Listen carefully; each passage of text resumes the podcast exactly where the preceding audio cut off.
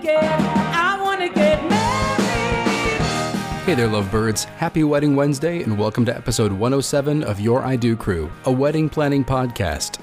Each week, co hosts Atan And Lindsay? bring over 30 years of industry experience to the table with insight and interviews from local and national wedding pros to give you the best tips, tricks, and hacks that will take the stress out of your wedding planning process and help elevate your special day. So grab something old. And something new. It's time to listen to Your, Your I, I Do Do Crew. Crew. So we are still recovering from our trip to Vegas. The Wedding MBA conference was so much fun. It's literally the largest wedding conference in the world. There's something like 10,000 attendees.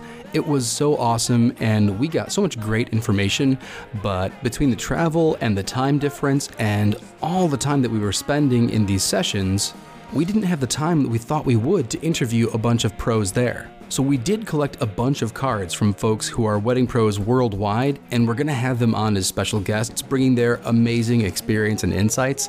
But for now, today, you're gonna get another wedding horror story. This is one of mine from a few years ago. I hope you enjoy it. So this was a wedding that I did for the child of a coworker. Uh, I had contacted this couple. They were a lot of fun, and they decided to have a very casual beach wedding, which is awesome. I love casual, I love beach weddings, all good, no problem. It was at a nice country club right on the lake, and they were super duper committed to the casual theme, if you will. Uh, so much so that they required me to buy a Hawaiian shirt for this wedding, which I did not have one before. But so I bought a Hawaiian shirt to be able to do this wedding. Uh, so it was Hawaiian shirt and khaki shorts. All of the uh, the groom and all the groomsmen were also in khaki shorts. Uh, the groom and all of the groomsmen were in backwards baseball caps. They did have um, white button-up shirts and vests on, though. They had khaki vests to go with their khaki shorts. So, you know, you can see it was a lot of fun. It was. Um, it was a blast, like I said, very casual, and they like to keep it lighthearted. This couple wanted me to basically have the wedding ceremony be a almost a stand-up comedy routine. They said they wanted to keep people laughing, keep it light. Hey, cool. So I had a ton of fun writing this with them. Um, and side note, their vows they wrote for each other that I helped them to write were basically like a roast of each other. So it was it was pretty intense. So as we're getting closer to the wedding day, we start looking at the weather, and it's looking questionable to say the least. Uh, we were looking at the 10 day forecast, and the 10 day forecast had it to be storming and raining on that day. So we were concerned. We're waiting for the forecast to change as we're getting closer because we live in Ohio and the forecast always changes. Uh, we, we have a joke that says if you don't like the weather, just wait five minutes. But um, psh. So, anyways, we continue to get closer to the day. The five day forecast still calling for rain. And finally, it's the rehearsal. It's the day before the wedding. The weather for the rehearsal was wonderful, actually, but for the wedding day itself, they were calling for scattered thunderstorms. So it was at a country club, so we had a backup plan. If there was going to be a problem with the beach wedding, they were going to put us inside real quick, blah, blah, blah. But the couple was really hoping to get married on the beach. So we said, okay, that's the plan for tomorrow. And I believe at that point that the forecasts were even saying that the storms would be after the ceremony itself. So we weren't super worried at that point. So we finished the rehearsal and I bid everyone adieu and start to head home. And I say, oh, hey, remember, don't forget to bring the marriage license tomorrow because they had forgotten to bring it to the rehearsal dinner. So I said, okay, yeah, cool, no problem.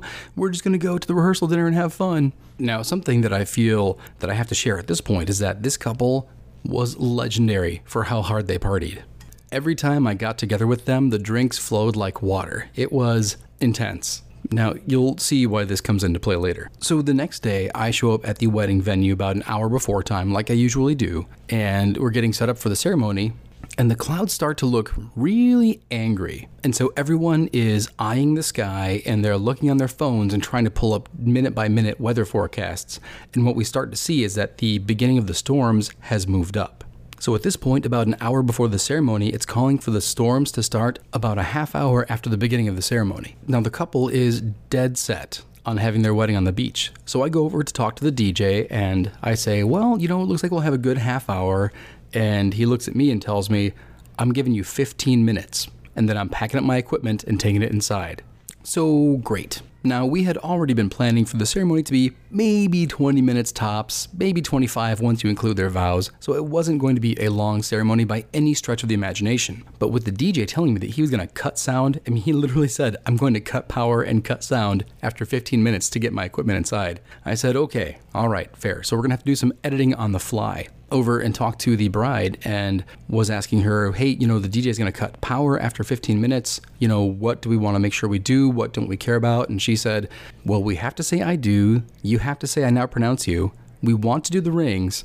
And we really want to do this hourglass sand blending unity feature that, that they had planned on doing. So she said, let's just cut everything else. She says, we'll share our vows with each other privately later. We'll just do everything else really quick. So I said, okay, and I took my pencil and I took my little book that I had my ceremony written in and I just started crossing off pages left and right. So at that point, I went to go find the groom and the groomsmen to let them know, and I found them and they were all already drunk. So, as I said, famous partiers. So, I asked him for the wedding license because they were supposed to have gone and gotten it. And he said, Oh, no, we forgot it. Oh, man. Oh, I'm so sorry. Like, okay, okay, okay. All right, fine.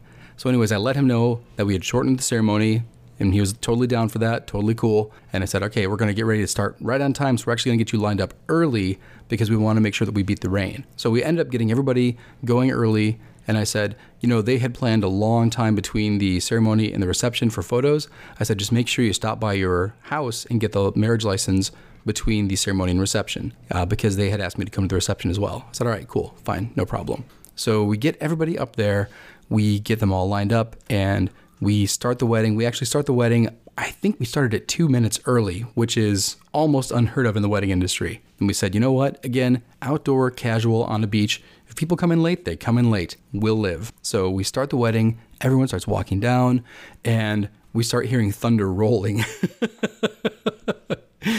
and at this point the dj starts to give me the stink eye so we go through and i i end up even shortening it more on the fly just as we're going through we got through the welcome thank you all for coming blah blah blah um, they didn't want to do a traditional giving away so that was easy went straight to the i do's um, we did not do the vow sharing so we had the rings and we had the Unity feature. All in all, all told, including the processional and the recessional, the walk in, walk out, it was about 10 minutes long. And it was perfect that it was 10 minutes long because we got them back down the aisle and their exit plan was to go into a nearby building because they weren't doing a receiving line or anything like that. So they go into the nearby building, and as soon as they're in the door, the DJ cuts the equipment and starts packing up. And then, I kid you not, less than five minutes later, the rain just starts pouring. The skies opened up, everyone starts running for their cars, and it was crazy. So I ran to my car too, and I shot the groom a text saying, Hey, I'll see you guys at the reception. Make sure you get some great photos. Make sure you grab the wedding license. So, fast forward about two and a half hours, and I show up to the reception hall about a half hour before they're supposed to make their grand entrance. I figure I'll catch them outside, grab the marriage license then. I had actually decided I wasn't going to stay for the full reception because at that point my son was about six months old, and I thought, yeah, I'll get home and, you know, help my wife parent. So I'm at the reception hall waiting, and I'm amongst all the other guests, and everyone there is, you know, enjoying. There's a cocktail hour, and there are some light hors d'oeuvres, crudité, and whatnot. And then it comes time for their grand entrance, and we're still waiting. And then a half hour goes by, and we're still all waiting for them to show up for their grand entrance. So, a full 45 minutes after the reception is officially supposed to begin, the party bus pulls up outside, and we see a couple of groomsmen stagger out. so, they get there, and turns out they had been not just taking photos, but pre gaming hard. And, and may I remind you, that the groomsmen were already drunk before the wedding itself. So they get there, and there's a whole bunch of hubbub on the party bus.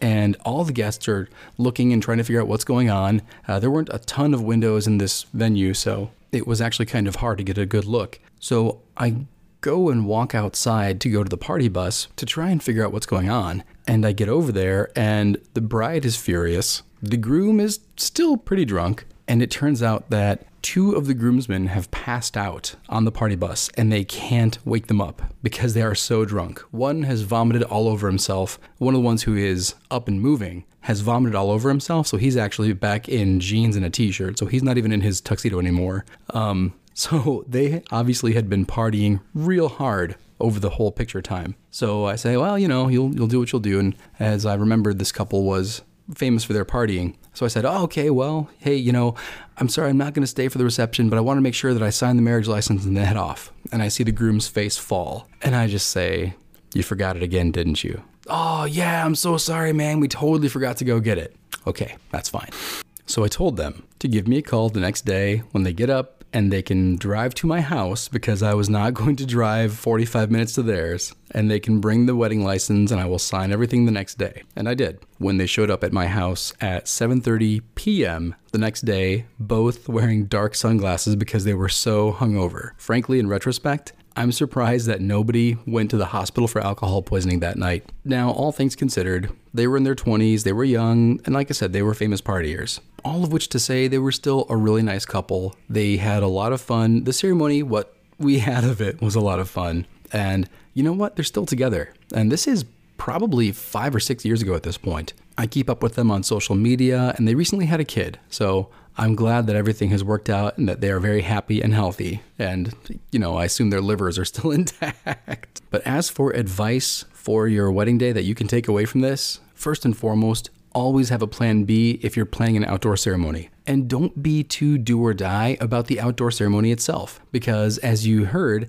it can go really, really sideways if you're trying to thread the needle when it comes to weather or things like that. Secondly, make sure that you remember all of the important things for the wedding day, vis a vis the marriage license. I know that we had another episode about that where we talked about things that you can't forget your wardrobe, the rings, your marriage license, and, and seriously, the marriage license is the part that makes it legal. Don't forget that. And finally, and this is what I tell all of my couples if you want to have a drink or two before the wedding to calm your nerves, especially if you're writing your own vows and you don't like public speaking, by all means, but take it easy. Don't get absolutely wasted on your wedding day because you're not going to remember it very well and you're not going to enjoy yourself as much as you would have if you weren't, well, I'll just use the word poop faced, but you know what I mean. And if your wedding party is likely to get poop faced as well, just remind them that they're there to celebrate you and they're there to be your team and to take it easy and not get completely ridiculous. That way, you won't have to babysit anyone, and everyone will have a better time.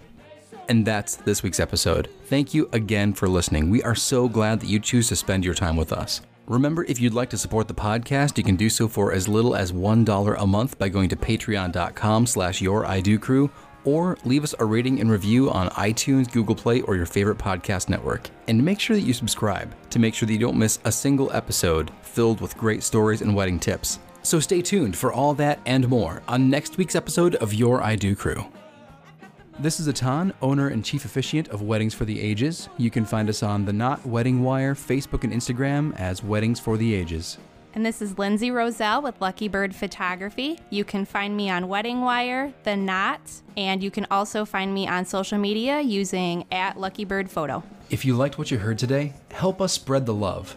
Comment, like, rate, and review on iTunes and Google Play, and share on your favorite social media platforms. We love feedback. So if you have any suggestions or if you want to ask us a question, email us at feedback at youridocrew.com. Thanks for listening, and here's to love, laughter, and happily ever after. Cheers. Cheers.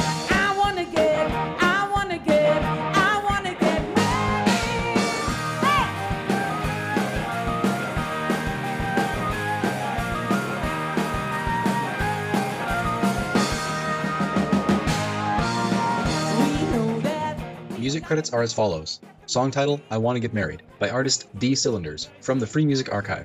Attribution, non commercial, no derivatives, 4.0 International.